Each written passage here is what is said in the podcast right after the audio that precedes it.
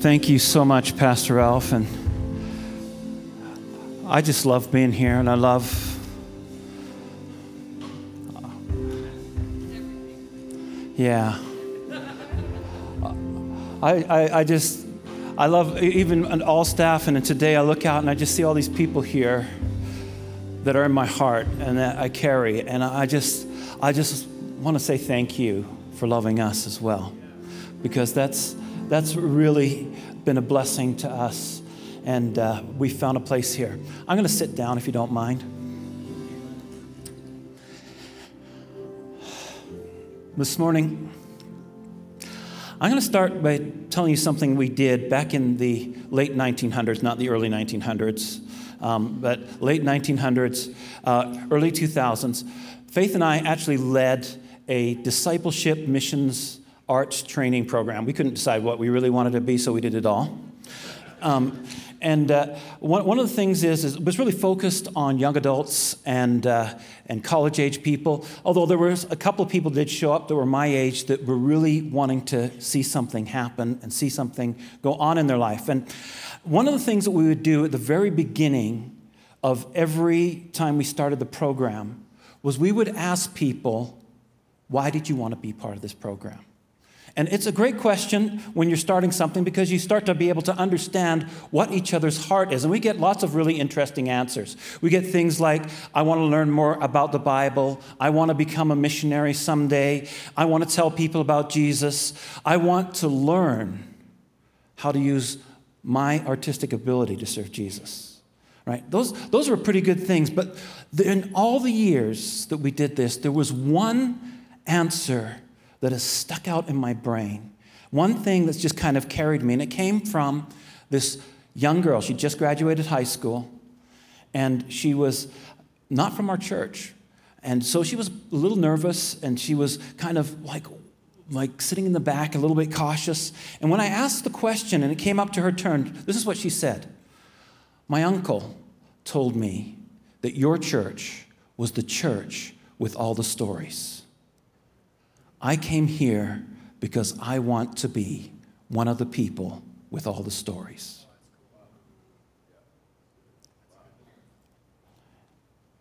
And we did what you just did now, just sat there and went, whoa. And actually, as we went through the year, everybody made a decision from that moment on that we wanted to be one of the people who carried, who had the stories. And whatever we were doing, whether we were praying together, we were studying the Bible, we were going out on outreaches, we were traveling, we were getting in the van, we were preparing for things, you'd hear it. I want to be one of the people with the stories. And, you know, over the years, one of the things that I've realized is that there are three real big questions that we all face and that we all fight together. And the first one is this the fear of death right? I'm not going to go into all these today because we could be here forever. Um, the second is the fear of being found out. And the third is the fear of being inconsequential. Now, I tend to read some of the books of the Bible that other people will avoid. And one of those books is the book of Ecclesiastes. And I get it. Any book that starts off with the words meaningless, meaningless, everything is meaningless, you probably want to just give that a hard pass, right? Uh, because, I mean, it's, it's, it's the uh, you know, you think, well, that's the thesis of this thing. I'm not sure I want to go any further. But one of the things I find that it's really good for is we all have to kind of wrestle with that existential angst that we have. And, you know, the book of Ecclesiastes is really good at working through all those issues of life that we actually have to face right? And, you know, I, I, I, think it's really funny. You look at all these 19th and 20th century philosophers who think they came up with existentialism when We've got Solomon writing about it 3,000 years before. And, you know, I, I think really one of the big questions that all of them and that Solomon wrestled with is this At the end of my life, will my life have counted for something? Right? And one of the things that I've found is that the people with the stories, even if other people don't know about them, can sit back at the end of their life and recall those moments and say to themselves, I made a difference. And the problem is, is that most of us look at our lives and we have trouble finding the story.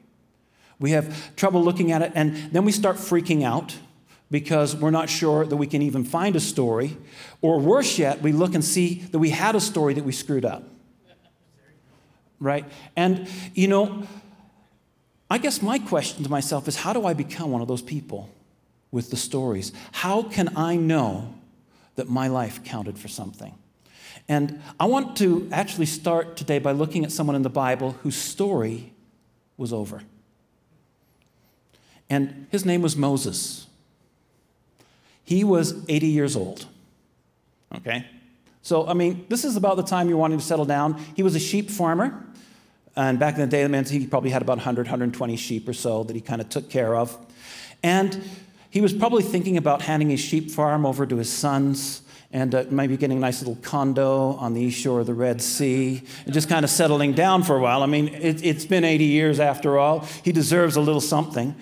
And here he was in the middle of nowhere with these sheep.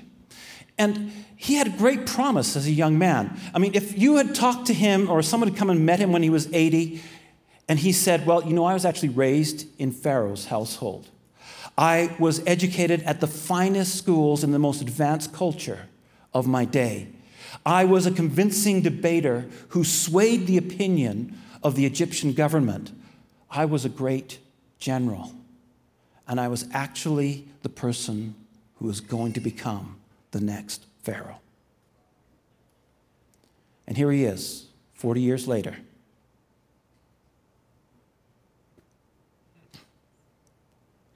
And he looks back and he sees the one moment where he messed up.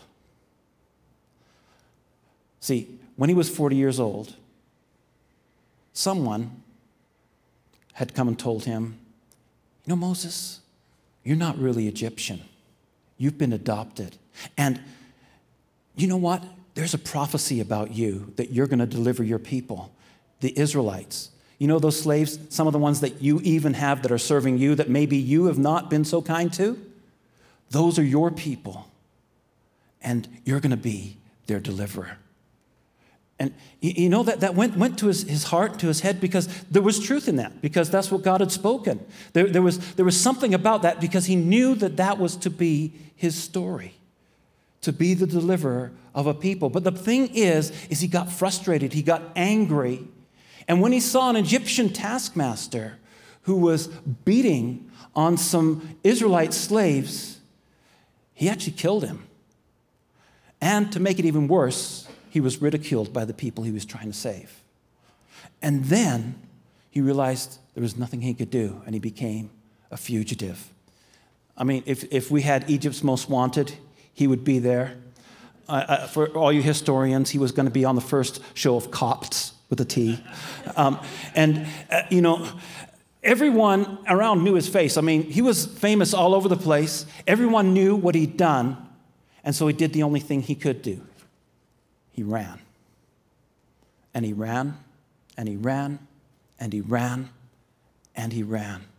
As far as he could get away from Egypt, on the other side of the Red Sea, into the land of Midian, outside the Roman Empire, where no one could find him. And now, 40 years later, here he was. Instead of commanding an empire, he was working for his father in law. The only troop he ordered around was 100 or so sheep. The only decisions he influenced was which watering hole they'd go to next. He had become, he had moved from becoming an important person to a nobody. And this is where I want to pick up his story because something really crazy happened. And if you look in Exodus chapter 3 and the first, uh, the second and third verse, it says to the, it says here, the angel of the Lord appeared to him, that's Moses, in flames of fire from within a bush. Now, Moses saw that the bush was on fire and it did not burn up. So Moses thought, I will go over and see this strange sight, why the bush does not burn up. Now, first of all, I want to stop and say that's an unusual response. Most of the time, if we see a bush when we're down in the coulees that's on fire, we want to run the other way right? But he said, I want to see what's going on here. And I can also imagine him explaining it to his wife, Zipporah, later in the evening. You know, he said, Well, I saw this bush, it was burning, but it wasn't on fire. And I can just hear saying, Moses, are you sure you didn't put some of those funny mushrooms in your sandwich this morning? You know, and, uh, uh, you know, she, she's killing on. And, you know, as he continues the story, she has even more to worry about because it gets worse. Because it goes on like this it says, When the Lord saw that he had gone over to look, God called to him from in the bush, Moses, Moses. And Zipporah says, And now the bush is talking? Right? And, and so here he is in this thing. Now, one of the things I like about the Bible is there, there are little things in here that you can really know that it's truth and it comes and it's a real thing. And one of the things I've seen here is that have you noticed that God called Moses twice? I've noticed with men that once is never enough. Right? Samuel, it took him three or four times before he figured out what was going on. And, you know, Moses was a guy, and sometimes us guys are a little slower to kind of get a grasp of the situation. And, and, we miss things as they go by. And if you don't believe me, there are some of you guys who are married who've already, since I've been speaking, nudged your wife and said, What did he say? Okay, back to Moses. So there he is, standing in front of this burning bush which isn't burning. And now the bush is calling him by name. So Moses is trying to be kind of natural, cool. I mean, what, what do you do when a bush starts talking to you? Right? So he, he says, Well, here I am. It's a good thing to say, I guess. It's the best thing to say when a bush talks. But then the bush continues to speak. And it says, The Lord said, in verse 7, I have seen the misery of my people in Egypt. I have heard them call out uh, because of their slave drivers. I am concerned about their suffering. So I have come down to rescue them from the hand of the Egyptians and to bring them out to that land into a good and spacious land, a land flowing with milk and honey, the home of the Canaanites, Hittites, Amorites, Perizzites, Hivites, Jebusites. And now the cry of the Israelites has reached me and I have seen the way the Egyptians are oppressing them. So now, you, go. I am sending you to Pharaoh to bring my people, the Israelites, out of Egypt. Now, I think Moses was pretty comfortable with the first part of this, right? Where God is saying, I'm going to do this, I'm going to do that, I've heard that, I've seen that. And he gets to the very end and said, I'm going to deliver them, so you go. Uh, Moses is sitting there, 80 years old, leaning on his staff or his, his, his shepherd's crook. And this was uncomfortable. It was a curveball for Moses to have this, now I am sending you, thrown in there. And one of the things you need to realize is as you get older, this is one of the trials that happens when you get older, you have too much wisdom. Uh, it's crazy because you get to know what you like to eat and what you don't like to eat right? You, you get to know what works and what doesn't work. And Moses had already tried to deliver a thing in Egypt, and he knew he didn't like the deliver thing, and he wasn't sure he liked Egypt either. And so all this stuff is going on, and you know, he found himself in a difficult position, and he did what we do when we find ourselves in difficult positions. He made an excuse. And this is the first thing he said to God right after that. He said, God, who am I that I should go? So he tried the false humility response. Now, this is amazing coming from Moses because later on in his life, he gets known as the most humble man on earth. But right now, he's not showing that. It's, it's like, oh God, you've got to, like, me? Little old me? Oh no, right? I mean, that, that's where he's at with it. And so, so God has to give him an answer. And this, do you want what God said to him? It doesn't matter who you are. It matters who I am. Right? It doesn't matter who you are, it matters who I am. And at that, I mean, Moses couldn't really say much to that. So he expressed his next concern. Verse 13 says this Moses said to God, Suppose I go to the Israelites and say to them, The God of your fathers who sent me uh, to you. And they ask, What is his name? What shall I tell them? Now, in other words, he was saying, Who are you? Right? If, if I'm supposed to be worried about not who I am, but who you are, who are you anyway, and can I trust you? Right? That, that's what was going on in his heart. And then God gave an answer. And in verse 14, it says, I am who I am. And my thought when I first heard this is this is very cryptic. I mean, if you've been in church, you may have heard this before, right? And so it's not so cryptic. But I mean, if somebody came up to you and, and you said, What's your name? He said, you said, I am who I am.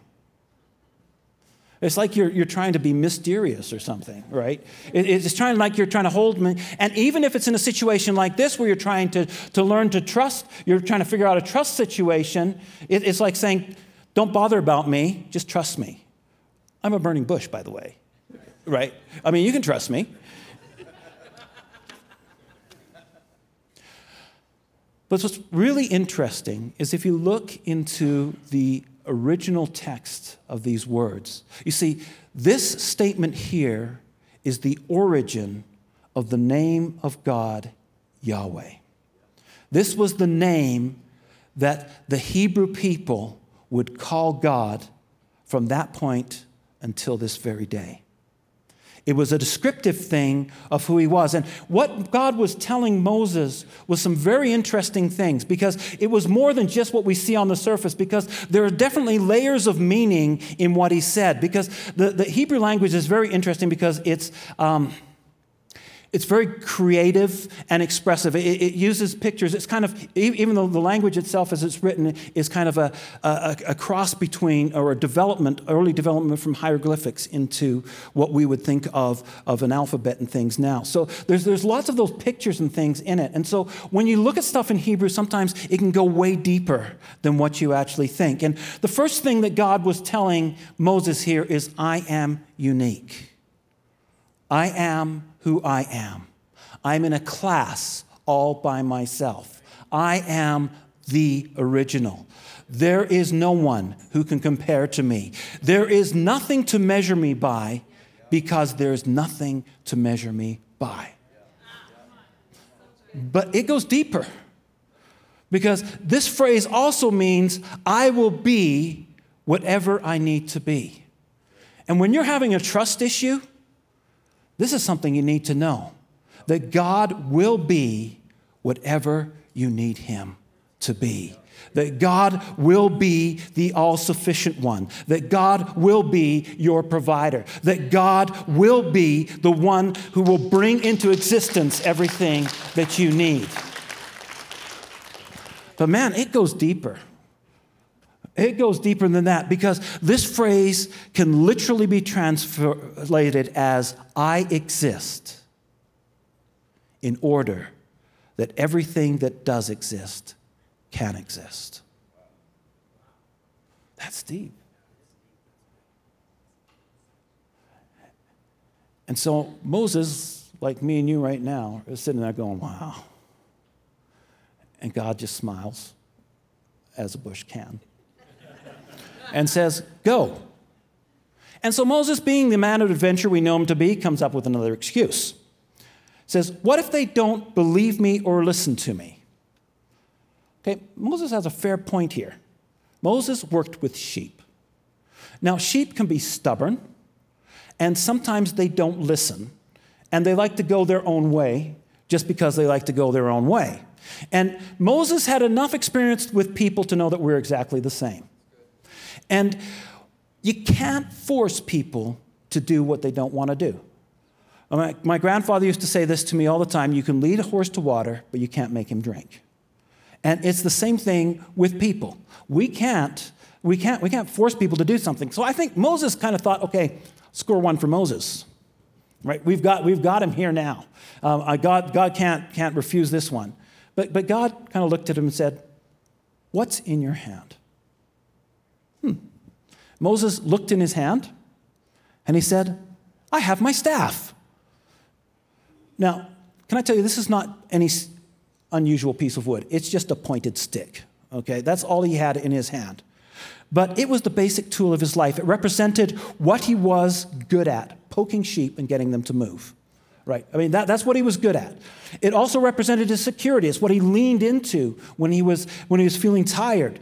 But God used it to do something miraculous, and I don't have time to go into that, but He went through a series of miracles where He took something that was very practical and ordinary and made it extraordinary. And one of the things that, that we need to realize is when we are willing to offer God what we have in our hands, He can take the ordinary and make it extraordinary. Right? But we have to give it to Him.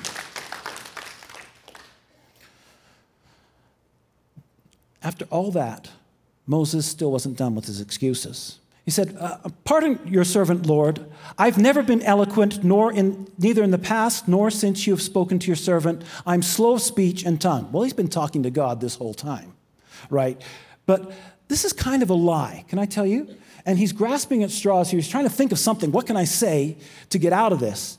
And if you look in Acts chapter 7, verse 22, it says this Moses was educated in all the wisdom of the Egyptians and was powerful in speech and action. Okay, so this was Moses' reputation thousands of years later. Not when he was leader of Israel, but when he was a prince in Egypt. Right? And so he could speak, he could do those things. But God, I love this, God doesn't squish him down and says, liar, right? Or anything like that. He's just gracious with him. He says, says Who gave human beings their mouth? Who made them deaf or mute? Who gives them sight or makes them blind? Is it not I, the Lord? Now go, I will help you speak, and I will teach you what to say. I love that. Instead of, of, of beating him down, God extends grace and says, Look, don't worry. I'm going to help you. I'm going to give you the right words. I'm going to give you the, the right way to speak. Not just the right words, but the right way to speak. I'm with you. And then Moses offered his fifth and final excuse Pardon your servant, Lord. Please some, send someone else. Someone else could do a better job than me. See, up to now, God had been dealing really graciously with all of Moses' excuses, but this last one made him angry. Do you want to know why? Why did God get angry at Moses? Because this was the story that he had created Moses for. This is what he had designed Moses to be. This was God's call to action. This was God's invitation to create something with him. Moses was telling God that he thought he'd made a mistake. Moses thought his story was over. And that God would be better off with somebody who's maybe younger, maybe smarter, maybe hadn't been sitting with sheep for 40 years. See, he had limitations that he'd put on himself. And because of his own poor self talk, had stopped himself from stepping into his story. And what God had for him was beyond his wildest imagination. And can I say, many times we are like Moses. We will disqualify ourselves when all God is asking us to do is say yes and follow. Can you imagine what would happen if we said yes to the opportunities that God brought our way? Can you imagine if we didn't immediately disqualify ourselves when God invites us into his story? Can you imagine what would happen if we put aside our excuses and stepped up to create something amazing with God? Imagine if we were the people with the stories. And today's takeaway is this every story begins with the word yes. See, there was this young man named Peter. One day, his brother introduced him to this guy named Jesus. You may have heard of him. He said, Why don't you just come and hang out with us for a little while? You know, Peter didn't have to go. Peter didn't have to say yes. He could have said, you know, I've got other things to do. I'm, I, I'm listening to John, or I'm, I've got my fishing boat to kind of get fixed up. But he said yes. And that moment changed his life. A few weeks later, Peter was out, been fishing all night in his boat. Didn't catch anything. Jesus walks along the shore. Says, hey, why don't you try one more time on the other side of the boat? You know, Peter didn't stop to think that a carpenter was trying to tell a fisherman how to do his job. He just threw it in. He said, Yes. Got so many fish, his boat almost sank. In the middle of a violent storm, Peter looked out from his boat and sees a figure walking across the water. That was bizarre. But he didn't say, Who are you? like Moses. He said, Is that you? Because he recognized that that was part of the story that God had for him, and he was the only of Jesus' disciples to walk on water. See, Peter was a man with stories because he has said yes. And I don't know about you, but I want to be one of the people with the stories. And I want to feel like my life is counted for something, even if I'm the only person who knows about it. Andy Stanley wrote that he never felt the call to preach. Isn't that crazy? His friends did. He said, Oh, my friends did, but I never did. And so he asked his dad, who was the pastor, Do I have to have a call or can I just volunteer? And his dad's response was, You can volunteer. And when you show up with whatever it is you have in your hand, you're saying yes and stepping into your story. And one of the things that I found is that every story in my life has started with a yes. I've said yes when it seemed insignificant. I've had yes when I didn't know what was coming next. I've said yes even when I didn't know how to do what I was going to do. But I've discovered that every time you say yes, you open the door for a new story with God. And it doesn't have to be a big burning bush experience. It may be something, something as simple as yes, I'll help with children's ministry. Yes, I'll help with host team. Yes, I'll sweep up the mess on the floor. Yes, I'll serve food on the patio. Yes, I'll join a house party. Why? Because we see a need, because we want to be a part of something bigger than ourselves, and because we want to say yes to doing something that we never thought of doing before. And when you say yes, you never know what's on the other side. Let's pray, shall we? Father, I want to thank you for your invitations to us. Lord, I thank you that we're coming into a season where we can step into stories that you have uniquely created for our lives. And Father,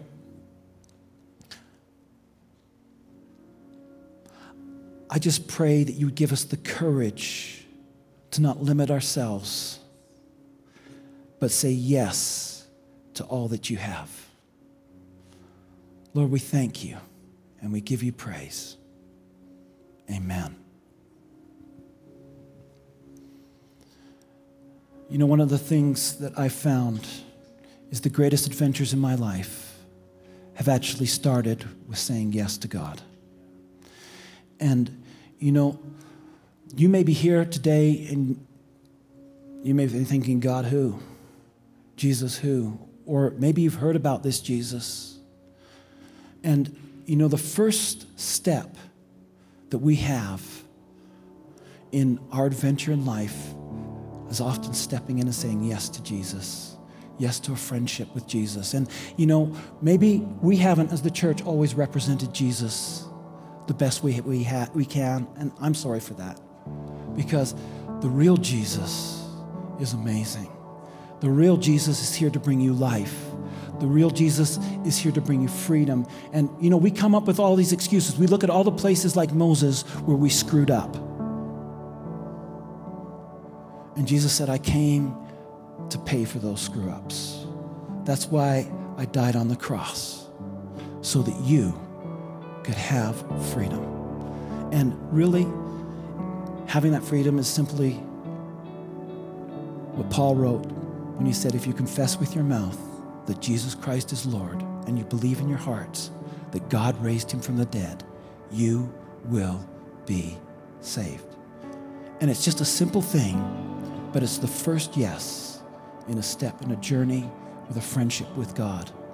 And today, I want to invite you to take that step. And we're going to just pray a simple prayer. I'm going to get all of you just to pray with me. I'm going to get you to close your eyes. And just repeat after me Jesus, I admit that I've screwed up. I can't save myself. But I believe that you died on the cross for my sin. And I believe that God rose you from the dead to give me life. So today I choose. I choose to say yes. I choose to follow you. Thank you for welcoming me into your family. Amen. I want you to keep your eyes closed for just a moment. And this morning, if you prayed that prayer for the very first time and you meant it in your heart, I'd love you just to slip your hand up just to say, Jeremy, I said yes today. Thank you. Thank you.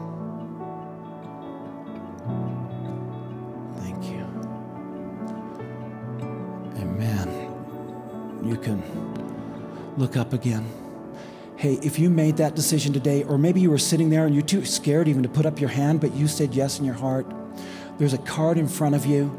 We'd love to hear from you and help you to walk in that story that God started. And if you can just fill that out, put that in the offering bucket in a few minutes, or scan the QR code and send us a note, we just love to hear from you.